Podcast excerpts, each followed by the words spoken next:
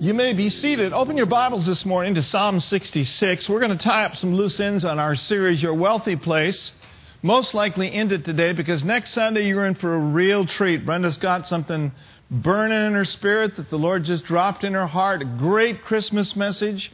So you're going to want to make sure that you invite some friends or relatives because it will not only be pertinent to you, but it will also be pertinent to the people around you. So make sure you mark that down Get here and be blessed. In Psalm 66, we look at verse uh, 12, I believe it is, how that the Word of God says that we've been through some things, but thank God, God has brought us into a wealthy place. Say it with me, a wealthy place. We've also discovered in our little series here that the Lord has been mindful of us and because we are on His mind, one of the things that's on the Lord's mind for you is to increase you more and more. And we've looked at several scriptures along the lines of increase, but I want to get right to today's message because it's very important um, that we understand how that God gets His vision into us. Well, we've already discussed that number one, He gets His vision into us through the Word of God. Amen? Thank God for the Word of God. But then he gets his vision into us by the person and the presence of the Holy Spirit. In John chapter 16, and we're going to look at, uh, I believe it's verse 13 through 15 in the Amplified Version, it talks about the Holy Spirit's place in our lives. That is, if we will give him place. One preacher said that Holy Ghost in an old manuscript literally one translation was holy guest. He is your holy guest and he lives on the inside of you. And he has some things to communicate with you. Amen. So in John chapter 16, if we could pull that up in verse 13 through 15, of course it talks about the Spirit of God, that when he comes, he'll guide you unto all the truth, the full truth. He won't speak of his own message or on his own authority. But he will tell whatever he hears from the Father. He will give the message that has been given to him, and he will, I like this, announce and declare to you the things that are to come and that will happen in the future. What a blessing to have a guide on the inside. Let's look at the next verse, verse 14. He will honor and glorify me because he will take up, receive, draw upon what is mine, and he will reveal, declare, disclose, and transmit it to you. Thank God. He's revealing, He's declaring, He's disclosing, and He's transmitting wonderful things to your life and to your heart. Now, verse, verse 15, read it with me. Everything that the Father has is mine. That is why I meant when I said that He, the Spirit, will take the things that are mine and will reveal, declare, disclose, and transmit them to you. Wonderful. Now, the wonderful thing about the Lord Jesus Christ, He never did anything apart from His Father. As a matter of fact, Jesus Himself had received the Holy Spirit. And He was empowered by the Holy Spirit when He went into Galilee. And when he went about doing good and healing all that were oppressed of the devil, he was anointed by God. Amen. And so the Spirit of the Lord was upon him. And you know, Philip came to him one day and he said, Show us the Father. And Jesus basically said to him, He that has seen me has seen the Father. In other words, whatever I see the Father do, Whatever is revealed to me, disclosed to me, and announced to me by my Father, that and that only will I do. You know, a good confession for you to make right now, I think about this time, is I always do, I always do. those things that are pleasing in His sight. Now, quickly go over to John chapter 5 because we're heading into some new territory this morning, something that I want to get over to you uh, something that I believe will bless your life. But let's look at John, the fifth chapter. And we notice something over here in, uh, oh, let's take a look at it and see exactly where it is and what it is. John chapter 5 and verse 16. And I'm going to read uh, right on through verse 19. And this will uh, solidify, if you will, or pound in the fact that when Jesus saw the Father do something, then he was able to do it. In other words, that's what gave him vision. And the same Spirit that was on Jesus will give you vision. In John 15, 16, it says, And therefore did the Jews persecute Jesus. And they sought to slay him because he had done these things on the Sabbath day. Of course, they were upset because there was a healing that took place.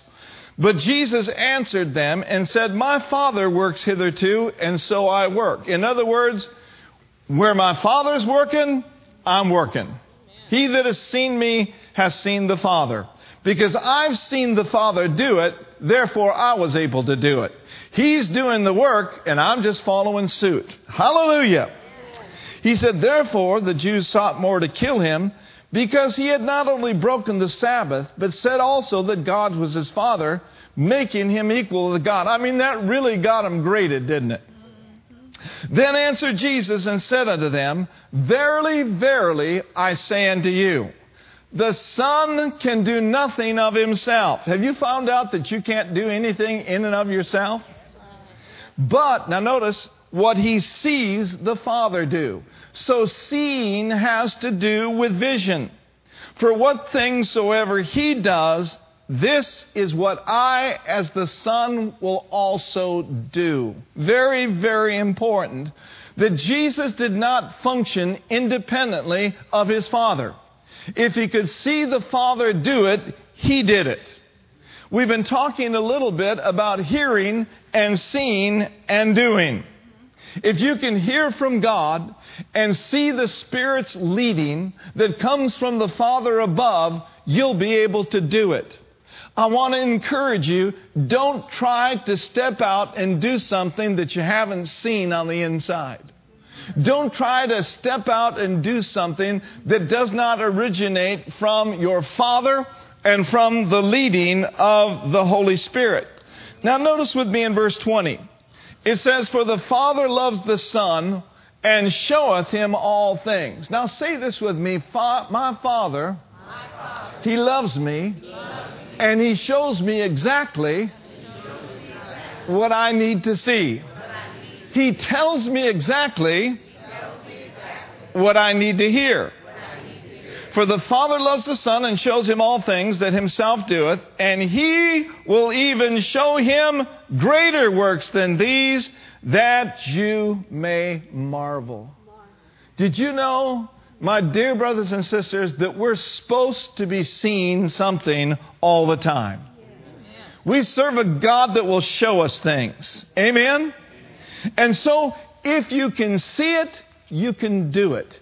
If you can behold it, you can become it. And so I encourage you to spend much time in communion with this third person of the Godhead. Take time praying in the Holy Spirit. Take time praising at the throne of grace. Take time being still on your bed and know that you know that He is God and know that you know that He's leading you and know that you know that He's showing you things to do. And when you see it, praise God, by the grace of God, you can do it. Woo! Glory to God. Somebody shout amen. Amen. amen. So in verse 30, let's drop down there real quickly now. He says, I can of my own self do nada. Nada is in Espanol, nothing. I can't do anything of my own self. But as I hear, I judge, and my judgment is just. Because I don't seek my own, but I seek the will of Him that sent me. Say it with me if I can see it. I can do it. Hallelujah. Now let's take this series just a, a, a, step further. Let's go into an area that I think is really, really important. Look with me over to Acts chapter 17, and we'll notice in verse 26 something. And we're just reviewing some things that we said on Wednesday night. If you want to get more in depth on the things that I'm saying, make sure that you uh, download or get Wednesday evening service. In Acts 17 and in verse 26, I want to say this that God's got a wealthy place. And within this wealthy place, You have a God ordained place of God's grace where you will fit and where you will flourish. Where you will fit and you will flourish. How many of you know we were not just born at any time? We were born when God had us to be born. And you are not a mistake. I believe with all of my heart that our times are predetermined and they are predestinated. Now, notice this in Acts chapter 17, verse 26 in the Amplified. Read it with me, please. And he made from one common origin, one source, one blood, all nations of men to settle on the face of the earth, having definitely determined their allotted periods of time and the fixed boundaries of their habitations, their settlements, their lands. Now, is that clear or is that clear? Our times and our places are predetermined. Now, the Hebrew word for the word place, or the Greek word for the word place there, carries with it this thought it carries with it the thought of location or spot, but it also means a condition. Listen very carefully. God has a wealthy location and a wealthy condition for you while you're in and fitting and flourishing in your wealthy place. Woo, glory to God. Say it with me, my God. Got a wealthy location for me. And also a wealthy condition. And so there is a location. And there is a condition where you will excel. And when you find that place, it is only in that place that you will be in position to really prosper.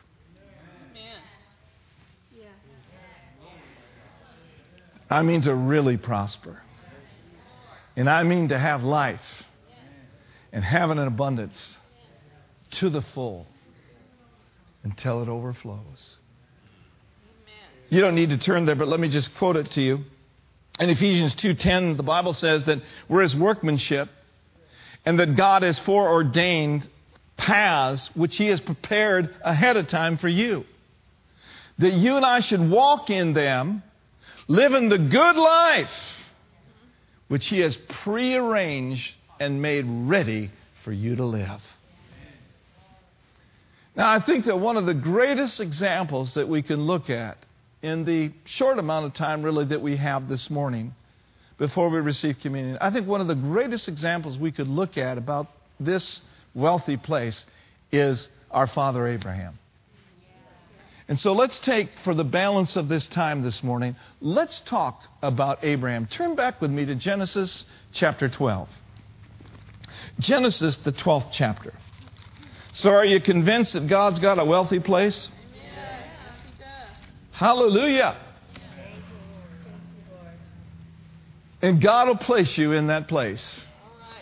God will put you in the right place. He'll make it very clear to you where you should be. Amen. Genesis chapter 12 and verse 1. Now the Lord had said unto Abram, Get thee out of thy country and from thy kindred and from thy father's house unto a land that I will show thee. So Abraham obviously had to step out before he would be shown exactly where to go. But did he have the Word of God on it to leave? So he heard from God, and so then he was able to step out by faith and step out by obedience. Amen. And he trusted God to the degree that God would show him what he needed to see at the right time. Amen. Now, in verse 2, this is an awesome verse of Scripture. He said, And I will make of thee. You will not have to make yourself, but I'm going to make you. I'm going to do for you what you could never do for yourself. Woo! Glory to God. Don't you just love that about God? He's the God of promotion. He's the God of increase. He's the God of abundance. He said, I'm going to make you. Brother and sister, when God makes you, you, you got it made. he says, I'm going to make thee. I'm going to make you. I'm going to make you a great nation because I'm a great God. And I'm going to bless thee. And I'm going to make your name great, Abram. And thou shalt be a blessing. He said, I'm going to bless you. And through this blessing, when you are in this wealthy place, you shall be a blessing and you will be a dispenser of good to other people. My prayer in my life is that I would be a dispenser of good to God's people. My prayer for this church is that we would be dispensing good to one another and to our community and to the world in which we live. And it is only possible by the blessing. You see, this blessing that God is talking to us about, this blessing is a place. In order to be a blessing, you've got to be in the right place. I'm talking about in the right place in your attitudes. You've got to be in the right place in your heart. And you certainly have to be in the right place in the local church. In the right place serving with the grace gifts that God has deposited on the inside of you. In other words, your heart's got to be right. Mm-hmm. It's got to be in the right place. Being in the right place is the blessing place. It's the wealthy place. It's the springboard for glory and the springboard for increase. Mm-mm-mm. Genesis chapter 22. Now we know that Abraham obeyed the Lord, and then came the big test. Say it with me the big test. There's always a big test, is there not? And so in Genesis chapter 22 and verse 1, it says, And it came to pass after these things that God did tempt Abraham and said unto him, Abraham, and he said, Here I am. Now, mark this down that when the test comes from God, it's never a test to bring you down. The tests that come from the enemy are temptations and tests and trials to bog you down, to bum you out, and to cause you to walk in defeat. But the tests that God gives are not a solicitation for you to fail. The test that God gives is a solicitation for you to obey. Yeah.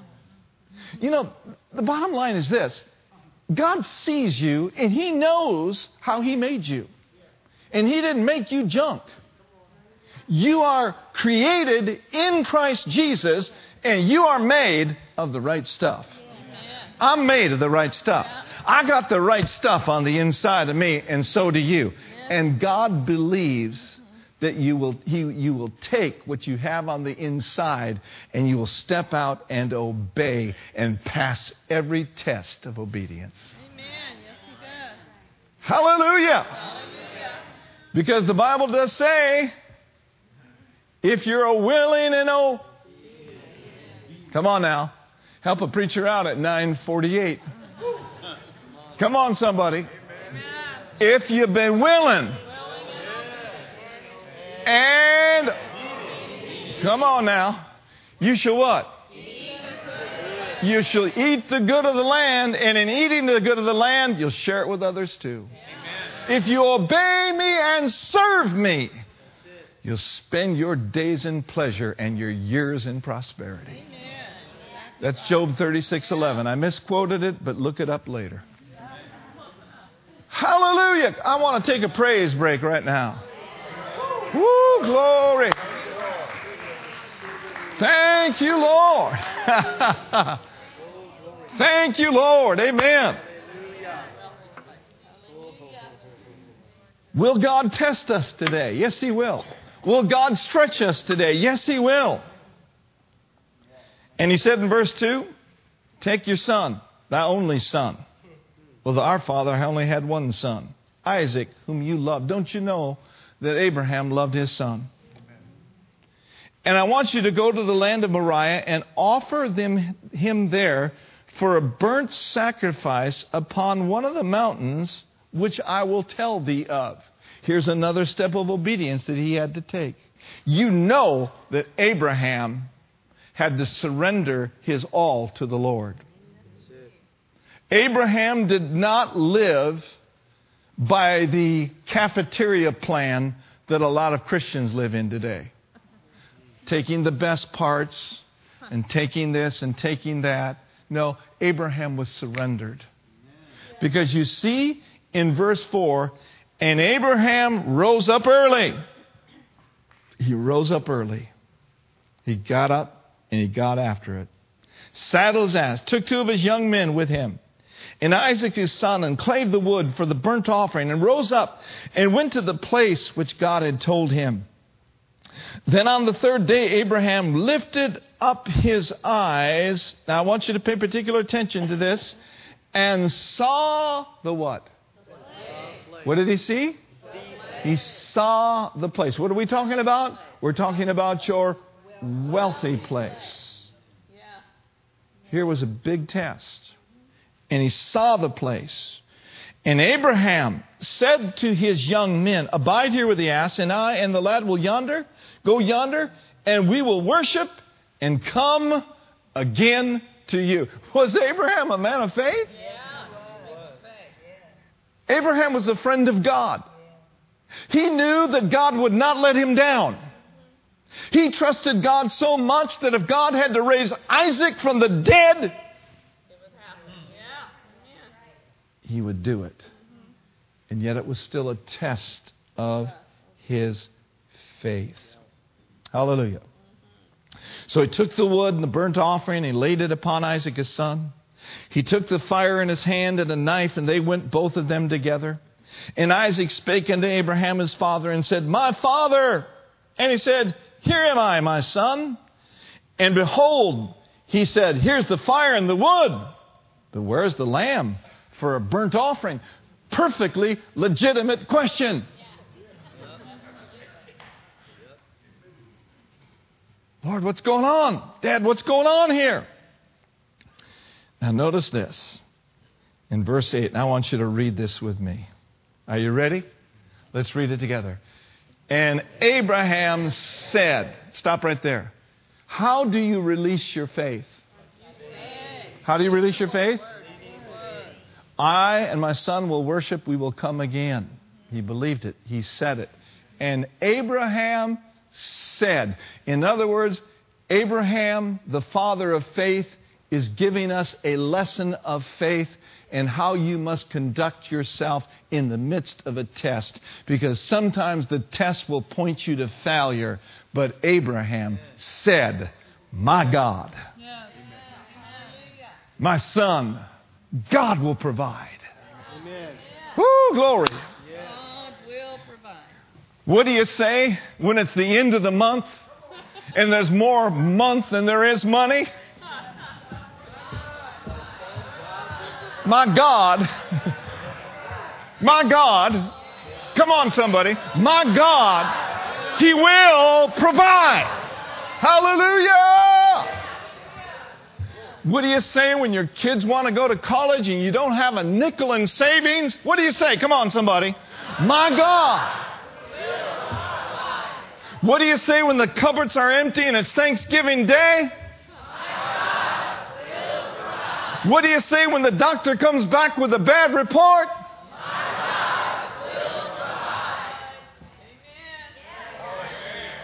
My God.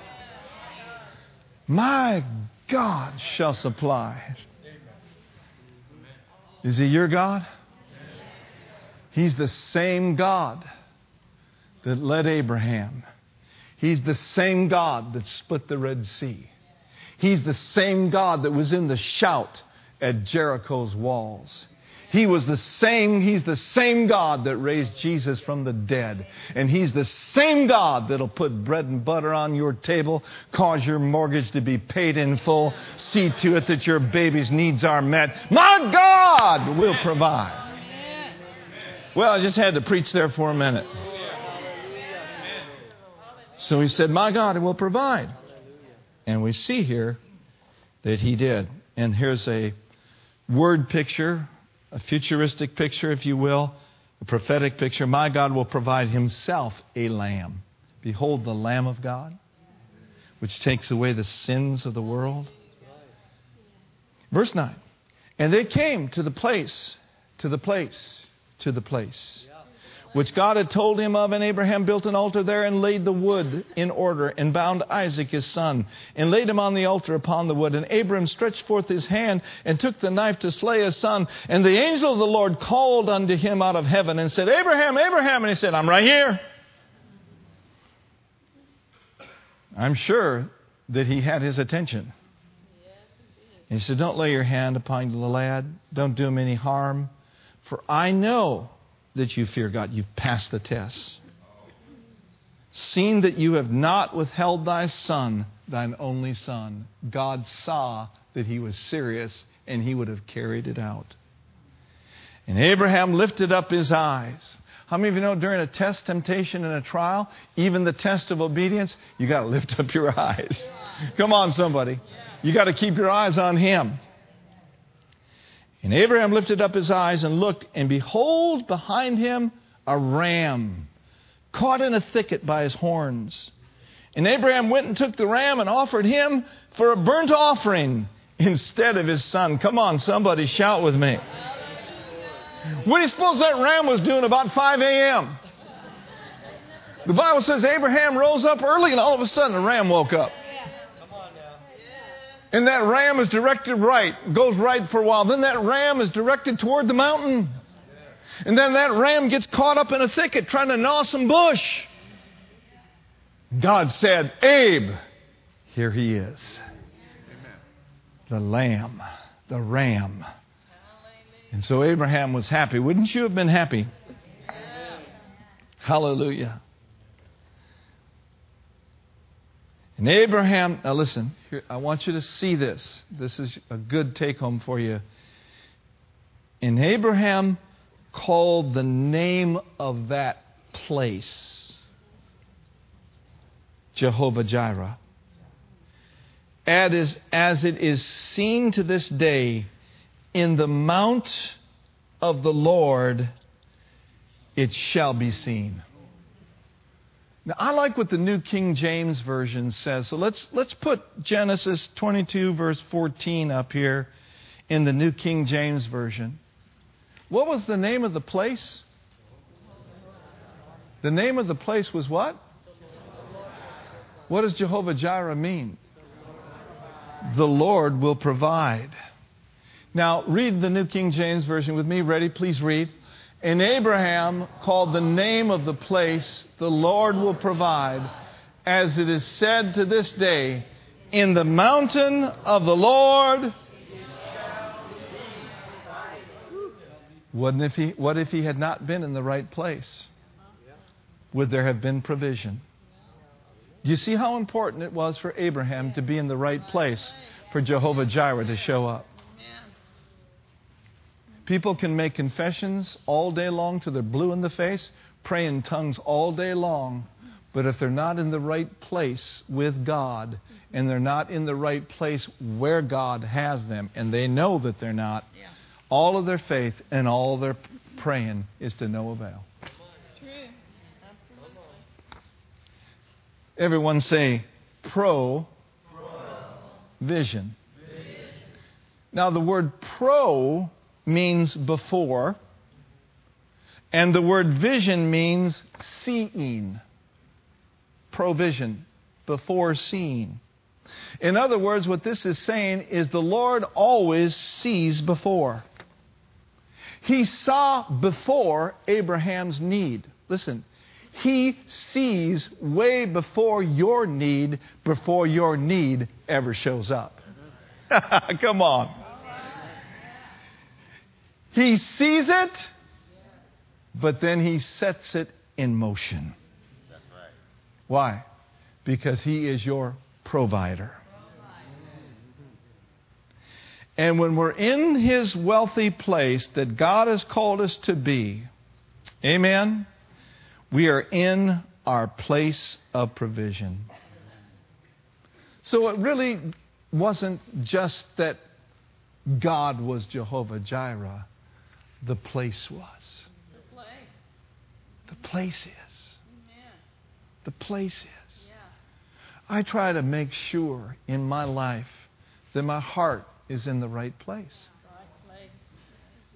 You know, there's, there, there are so many things that, that, that can come against your flesh and that can grind your flesh. There's so many things in life and so many curves that can be thrown at you that it would so, be so easy to get bitter. So easy to, to get a, a spirit of unforgiveness in your heart. You know what I'm saying? And so when we get into bitterness and when we get into unforgiveness, when we get to a place where we're holding a grudge, we have gotten out of our wealthy place. But you can get back in your wealthy place as quick as you got out of your wealthy place. Amen? And so, oftentimes, what I'll do at home is I'll have communion. And I'll do not only a checkup from the neck up. What does a checkup from the neck up mean? A checkup from the neck up would be what kind of attitudes are you displaying? What kind of attitudes are you displaying toward your wife? What kind of attitudes are you displaying toward the people around you, your staff? What kind of, what kind of spirit are you conducting yourself in? Are you a bummer to be around? Or do people just flock to you because there's an irresistible love and presence on you that draws people to Christ? All of us have gotten out of our wealthy place from the neck up. But you know what? The good news is if you got out of it temporarily, you can get back in it just like. Listen, your wealthy place is a place of faith, isn't it? Yes, it is. The Bible says the just shall live by faith. It says we'll walk by faith and not by sight. We have the shield of faith wherewith we quench all the fiery darts of the wicked. Amen? We walk by, we talk by, we see by, we rejoice by what? Faith is a way of life. So, what is it that tries to pull us out of faith? It's fear. Yeah, that's right. You've yielded to fear. I've yielded to fear. We've all yielded to fear. No sense of talking about it. But fear is a dark place and it's a lonely place and it's a scary place for you to live. The Bible says that we live by faith, not live by fear. So if you've yielded to fear, you've, you've allowed some things to kind of get into the city of your soul, some imaginations and suggestions of the enemy trying to pull you down, you can get right back into faith. I know you can Amen. because I've done it hundreds of times. I've done it hundreds of times. Have. When there's this battle raging in the soul, you have a choice to make. You can choose life. You can choose God. You can choose the anointed one. You can choose your wealthy place. Come on, somebody. And in this season, Brenda and I were talking about this yesterday at breakfast or lunch or whatever. I've got such a great wife. I have breakfast, lunch, and dinner. She's getting a little tired of it, so I'm going to take her out for lunch today. But she made me a breakfast burrito today. That's why I'm preaching half so good. What's that got to do with the message? Absolutely everything. the Lord will provide. what if I hadn't gone to Rhema? Oh, Lord Jesus. So, we were talking about this at one of our meals recently, and I said, Help me out with some of this on this wealthy place. And uh, she did.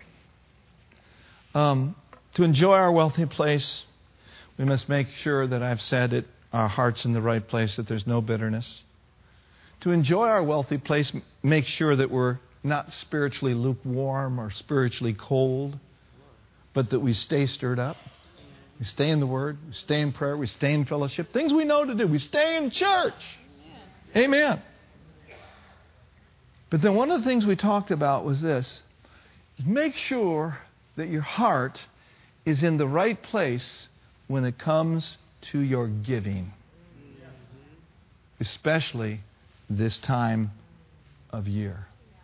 How many of you know you can go through the motions in giving? Oh, time to give again? Okay, here's my check. What's next? How many of you know God sees your heart? And your family and your friends can really sense when your heart is in your giving. See, going through the motions is not part of our wealthy place, but having a cheerful, joyous, prompt to do it spirit of giving, it makes all the difference. And so, communion is a time of adjustment. We're not here pointing any fingers at anybody. But I think at the top of this month, as we conclude this little series we've had on our wealthy place, let's make sure we're in our right place. Make sure we're in the right church. Let, us make sure we're, we're serving in the local church. Let, let's make sure that we're in the right place with our gifts of grace.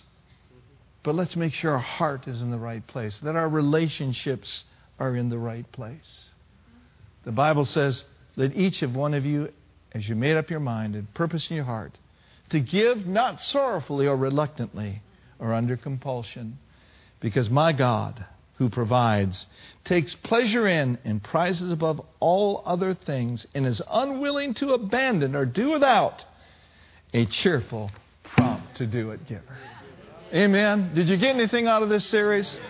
Let's lift our hands and thank Him for the word we've heard today. Father, thank you so much. Let's all stand to our feet. Thank you, thank you, thank you. Now, I did in about 36 minutes what really could have taken two hours. But thank God, I believe you got something. You got the gist of the message, right? Meditate on these things. Give yourself to them, and your profiting will surely appear to all people.